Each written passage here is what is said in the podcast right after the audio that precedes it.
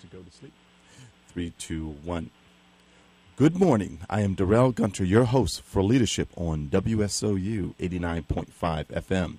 Today, we're very excited about our in studio guest as we have Judge Nelson Johnson, who is the author of Boardwalk Empire and the Northside. Judge Johnson, welcome to the program and thank you for interrupting your extremely busy schedule to talk with us about your thoughts and ideas about Atlantic City and the rich history of Atlantic City, New Jersey. Yeah, I'm delighted to be here. Thank you for having me. Oh, fantastic. Uh, if you could, please share with our audience the highlights of your education experience and your background. Well, my education has been pretty focused. Uh, I decided at age five that I wanted to be a lawyer, and so I had no choices. I had no decisions to make. I had no anxiety. I was focused on simply getting whatever education I needed to become a lawyer. So I, I went to college at St. John's University in New York, and I went to law school. I took a year off in between to go into the military, and then I went to law school at Villanova, and I began practicing law in 1974, and I became a Superior Court judge in 2006. Now, you know, it's Seton Hall, St. John's, and Villanova. Big rivalry. Big rivalry, but but good rivalries. Wow. but H five. um, did you watch a Perry Mason show? I mean, oh, this is, I've been asked. I've been asked that so many times, and it, and it, it, it is simple because I remember it vividly, and, and everybody in my family does. Uh, I was standing in the front seat of, you know, we're talking a lot of years ago. Yes, yes. Standing in the front seat of my father's car, he's driving, and my grandfather uh, is seated in the passenger seat, and I'm prattling on and talking, and my grandfather says to me, Nelson, you talk so much, you should be a lawyer. And I said, what's a lawyer? And where do you hear this answer? a lawyer is someone who helps people when they're in trouble. So it's stuck in my mind. I need to find out what it is that lawyers do. And by the time I was in the second grade, I had visited the lawyer's office and checked things out, and I said, "Hey, this looks pretty good." Uh, and by the time I was in sixth grade, I had you know ideas as to where I wanted to go to college and where I wanted to go to law school, and you know there was never any there was never any question about what I was going to do because you know I had the had the dumb luck of simply making up my mind early and, and choosing something that I was going to be able to succeed at. So I was fortunate. Wow, that that that was awesome. So uh, your grandfather was really the the linchpin there. No question about it. No no question about it. Everybody in the family says the same thing. Mean, what if what if your grandfather had said something different to you? Like you know, well, lawyers are bums. You, I don't really mean that. You know? right. okay. Initially, what motivated you to to write the book Boardwalk Empire? Well, that's a more complicated story. Um, I began representing the Atlantic City Planning Board in 1980 when many of the new casino projects were, were being applied for and approved. Uh, candidly, I went into City Hall knowing it was corrupt. Uh, what I did not bargain for was the extent of the dysfunctionality the inability to get things done. And I said to myself, how did this city get to this point where government, you know, just can't get out of its own way? Government can't get anything done. I said, how, how did the city get to this point? And so my curiosity got the better of me, uh, and I became determined that I was going to try to figure out why was Atlantic City, you know, such a dysfunctional place. Uh, I am a geek. Uh, my natural instincts were to go to the library. Uh, and by that I mean go to the library and read whatever I could from days gone by to see if I could start building, you know, something in my brain that would that would, you know, be like a picture frame for me to look at what's happening and say, okay, this is this makes sense to me now. I had the very good fortune of meeting two librarians uh, who fed me books. And I would say during a course of about mm, 18 to 20 months, it was less than two years from the time I met these two ladies, uh, Jane Spittler uh, and uh, Marie Boyd, they probably gave me about mm, 17, 18 books to read. I read them all, uh, and when I got through, there were there were three things that I was I saw. Uh, one, and it wasn't all books either. There were some there were some doctoral dissertations that they had on file. There were there were some uh, uh, public works administration surveys that they had on file, and and, and some modern books, some older books, uh, and three things that I deduced after reading about about 20 books over the span of almost two years was that one, no one had ever told the complete history of Atlantic City. You have a you have books on the Miss America pageant. You have books on the boardwalk. You have books about the trolley system. You have books about the trains. You have books about the hotels. You have books about fire companies. You have books about sporting sporting teams. You have books about Atlantic City as a tryout town for Old Broadway. But you but you didn't have a book that pulled the whole history together from the time it was founded up to the present. The second thing that I noticed was that no one in any of the writing had really, I mean, they, they talk about political corruption, but nobody really zeroed in on trying to analyze it and make sense of it and tell the story of why was the town corrupt. And then the third thing, which blew me away, was the indispensable role of the African American community. What a lot of people, you know, can't appreciate is that when Atlantic City was emerging uh, in the, it was founded in 1854, but it, it truly began emerging as as a regional resort uh, in the 1870s, 1880s, 1890s, turn of the century. Philadelphia was such a booming industrial center that if you were living in South Jersey uh, and you were white and you didn't have a profession, you didn't own a business, you weren't a farmer, then guess what? You were going to Philadelphia. You were going to Philadelphia because the wages were were paid were so good that nobody in South Jersey could compete with them. Well, that created a big problem for the hotels. They could not compete with Philadelphia's salaries to hire white workers for the hotels. So Atlantic City, um, the hoteliers recruited the freed slaves and children of freed slaves in the Upper South. Uh, Maryland, Virginia, North Carolina primarily. You, you have a smattering that came from as far as Georgia. Very few came from South Carolina, but you, you had the, the Upper South was recruited by the hoteliers in Atlantic City to bring uh, black workers to run the hotels. And from 1880 to 1930, more than 95% of the hotel workforce was African American. So that's mm. why I use the word indispensable. Mm. If you remove black experience from Atlantic City's history, the town that we know in the modern era never even comes to be. It doesn't happen. Mm. So, so that so those three things really impressed me. And I said, hey, you know, there's a book here. Somebody needs to write a book. Yes. But, but yes. the problem was, I, as I got into it and started writing, and writing is a writing is a real challenge, but but it's also very stimulating, and I enjoy doing it. But what I recognized in the first book was that the history of the black community that was a book all by itself.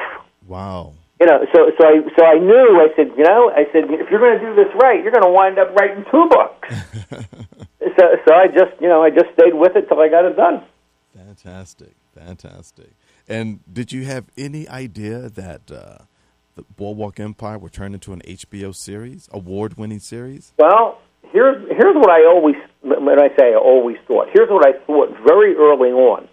I thought that this character Nucky Johnson was pretty special for 20th century America. And what I mean by that is I can't find you find people that come close to him, but I can't find anybody who was so successful as long as he was in wearing two hats. He was both an important player in politics, and at the same time, he was an important member of organized crime. So this is this is a guy that would get invited to the White House to sleep in Lincoln's bed, and the very next day he could be rubbing elbows with mafia thugs. Uh, he, he, and, and and what made made it particularly fascinating for me was that unlike other cities, uh, and Atlantic City was smaller, so that that did make it easier. But unlike other cities where you had two rings of power, you had you had the corrupt uh, the corrupt racketeers who dealt with booze, broads, and gambling. You know, prostitution, gambling, and and all sorts of things. They would be one ring of power, and then you'd have the corrupt politicians who did business with them. They were a separate ring of power. Under Nucky, the two rings became one. That really, that really caught my imagination. I said, "That's special." Yes. And I said that makes him special because he pulled it off for almost thirty years. That's a that's a big deal. That's a long time. to, to be to be able to run a town as as as I'll say efficiently. I won't I won't say you know I won't say uh, benevolently, but to, to run things as well as he did uh, for as long as he did, it was pretty special. So I said to myself, this guy's a movie, and and I did I did make efforts to try to pitch the idea of him as a movie to people in Hollywood, and that's how that's how the book wound up in the hands of uh, HBO. But their their thoughts were, hey, you know, this is a series, uh, so it became a series, and it became a very different thing than the book because if you think about it, the book cannot fill up 12 hours of TV. It can't fill up 24 hours of TV, and now they're going into a third season. They could never fill up 36. right. Yeah. So, so, so they have to, you know, they they have to they have to be uh, creative, inventive. But uh, it's I'm going to say much of it is historically accurate fiction. Mm-hmm. I, I, mm-hmm. is how I would best describe it. Excellent, excellent. But, but it's, it's, it's been a, it's been a whole lot of fun. A whole lot of fun. Do, do you see any correlation between the Atlantic City in the 30s and the Atlantic City today? I saw that's a, that's a, that's a tough question. Um, not much, and, and what and I guess what I mean by that is the zenith of Atlantic City's uh, popularity was during Prohibition, uh, and when Prohibition was repealed, that began creating problems for Atlantic City. Mm-hmm. So, the, so the, the 20s and the early 30s um, were clearly you know, Atlantic City's day in the sunshine. Mm-hmm. After that, Atlantic City started a major decline. We're still living with the effects of that decline in terms of an infrastructure that some of it's been rebuilt and some of it has been completely ignored and continues to, to crumble. Uh, we're dealing with the effects of that in terms of a of a vacuum in in power uh, in City Hall. And what I mean by that is, you know, most communities have a tradition for how to handle and and and transfer power. Atlantic City really doesn't, you know, that doesn't have that tradition because we had three very powerful bosses that spanned about 75 years, and when that boss system collapsed, what you had was chaos because everybody thinks they're going to be the next boss, and none of them have been the next boss. Most of them who think they're going to be the next boss wind up in jail, uh, and and so that's you know that's kind of a that's kind of a mess. Yeah. Uh, and and so how do I compare today with the past? It's not it's not easy to do. It's not easy. I mean, I can show you how today was influenced by the past, but I I can't tell you that the two are similar because there, there there really isn't much. I mean, there's a tie in terms of cause and effect, but there's but there's no there's not much in the way of similarities between the two periods. You know, uh, when I first opened this series uh, titled "Miss America, Where Are You," uh, about Atlantic City, I shared with the audience some of the statistics and what was interesting. And I grew up in Atlantic City, which I experienced the vacuum. You know that? Oh yes, I, Atlantic uh, Ohio Avenue. We uh, had a grocery store, Gunter's Market. Yep. Okay. Yeah, and my mom is still there. My sister is still there and I, of course, I get down frequently. But the the one thing that I knew as a child, now this I am a child, uh, reading the Atlantic City Press is the, uh, the the mayors or the city councilmen. Someone was being indicted. Someone was going off to jail, and five of the last nine mayors have either been indicted or have been or have been uh, have done time. And and what happens, in my opinion, is that you get a vacuum of leadership, and you get a ship that's out at sea with no captain, and it's going in whichever direction that the wave will take it. And and I think Atlantic City suffers from that. And uh, I'm afraid you're right.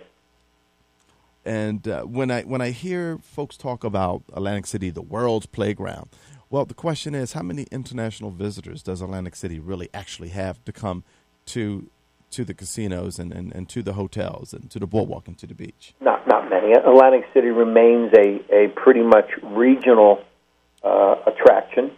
Uh, people people will travel basically, you know, a tank full of gas to get there.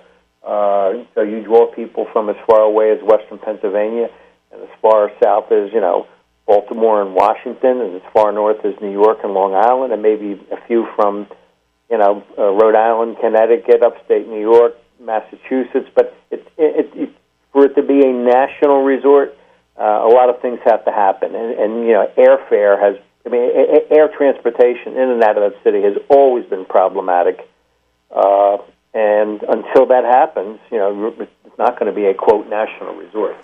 True, and I and I've said that I think Atlantic City needs to uh, address the, the customer service. They need to address the, the crime, and they need to do a better job of marketing uh, marketing the city. I, I, think Vegas has just uh, done a tremendous job with their campaigns. Now, I know that uh, I had one other guest who was talking about the new uh, marketing fund of I think it's like 25 million that they're going to have to uh, to to market Atlantic City. But I, I, think Atlantic City really needs to address its the the service that was provided that was detailed in both of your books.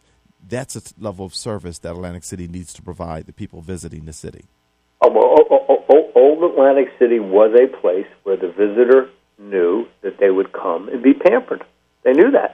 Uh, and you know, and the catch was they had to pay for it. But so what? I mean, that's a, when people are on vacation, they're prepared to pay.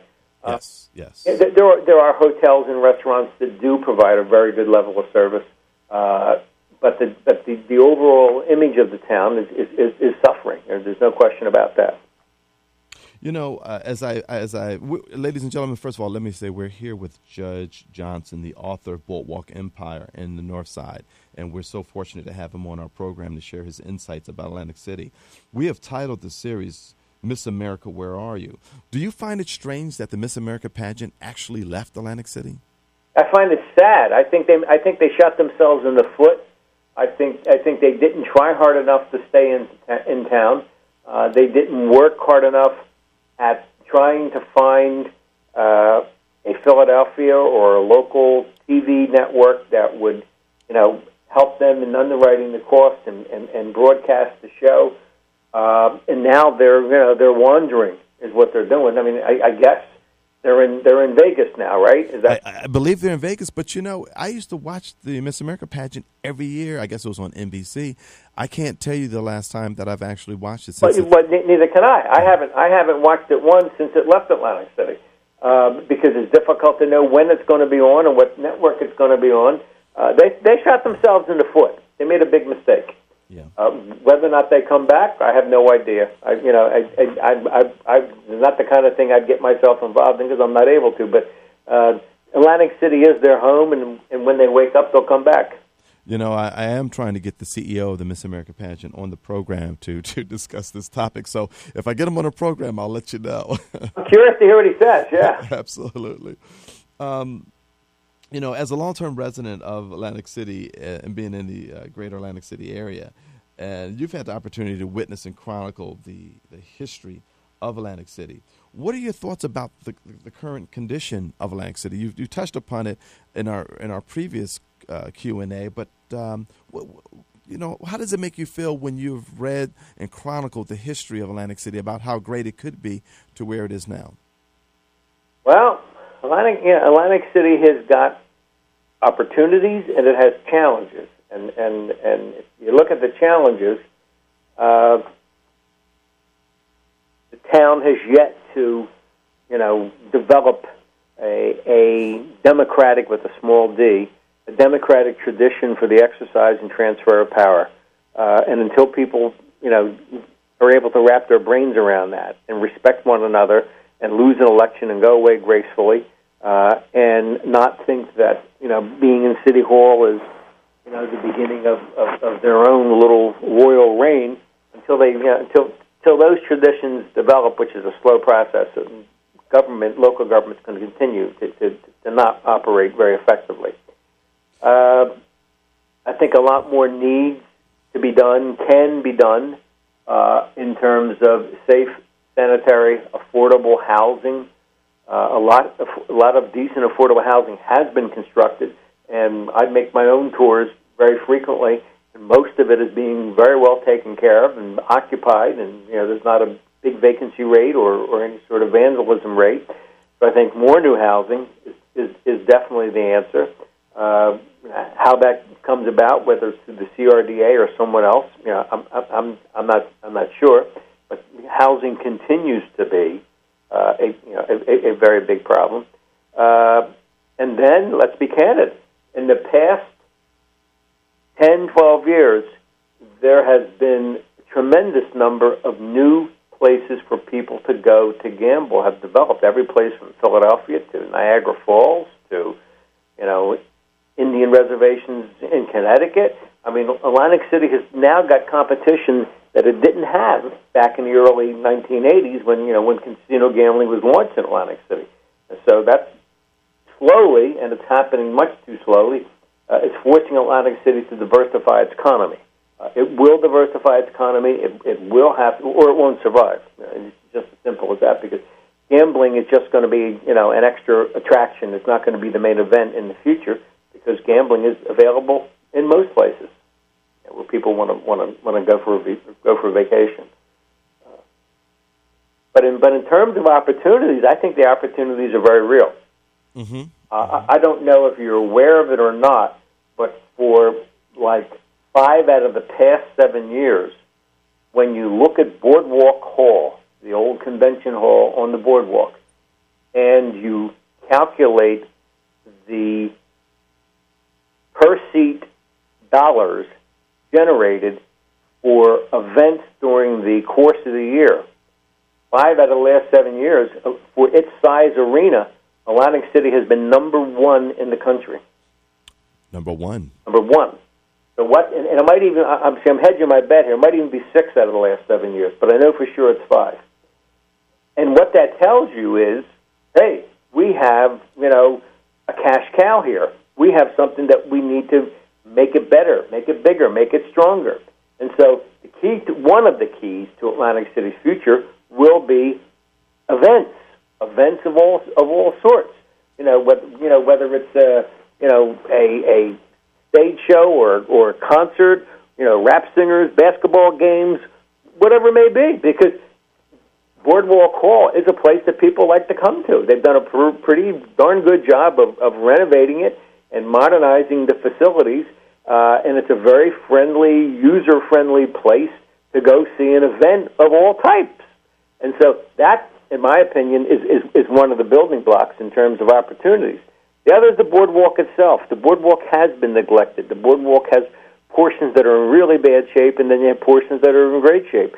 And you know, and there's got to be a concerted effort by somebody to say, okay, we're going to make this entire strip, strip of strip of wood what it once was, namely a grand promenade. If, if, if it's a funny thing, and one of the things I came, I came across in my in my research, uh, looking back at the old ordinances discussing the boardwalk, it was always referred to not as a street and not as a pedestrian walkway or anything. It was always referred to as a quote grand promenade. It was at one time, but it isn't anymore. And so, you know, th- that's an opportunity to, to to again restore it to being a grand promenade. And then I think the last thing is events generally. I mean, Atlantic City has staged some events just in the past 12 months that show you the potential. That Dave Matthews uh, concert that they had that lasted three days, uh, the air show that they had that brought in more than a half a million people. The town was was bursting at its seams. Uh, you know those kind of events, uh, whether it's you know, whether it's concerts on the beach or you know in, in Boardwalk Hall or whether this this weekend they're having the marathon. They're going to have almost four thousand people running. Everybody brings somebody with them. It's, it's, it's the individual learner that comes you know that comes by himself and so all that, you know, helps, you know, keep the keep the economy strong. But you know, the town has to be creative. The town has to be forward thinking, and the town has to think about what other events can we have throughout the year that will draw people. But those are the, because look, the location is terrific. Atlantic, Atlantic City continues to be, you know, within a tankful tankful of gas away from, you know, about a third of the nation's population. That's pretty good. Wow. And, you, and you, so you got to draw from that You got to draw from that. And what about Atlantic Avenue? It's Atlantic Avenue is like the, um, I guess the the forgotten sibling. Well, Atlantic Avenue is a work in progress, and what I mean by that is, you know, you, you see glimmers glimmers of renewal, and then you see pockets of despair. And I don't know where Atlantic Avenue is going. I mean, Atlantic Avenue. Let's face it; it really was a, it, both of them, Atlantic and Pacific, were, were really vital, you know, arteries for the town, you know, 40 years ago, uh, 50 years ago. But but but they're not now, and I don't know if they ever will be.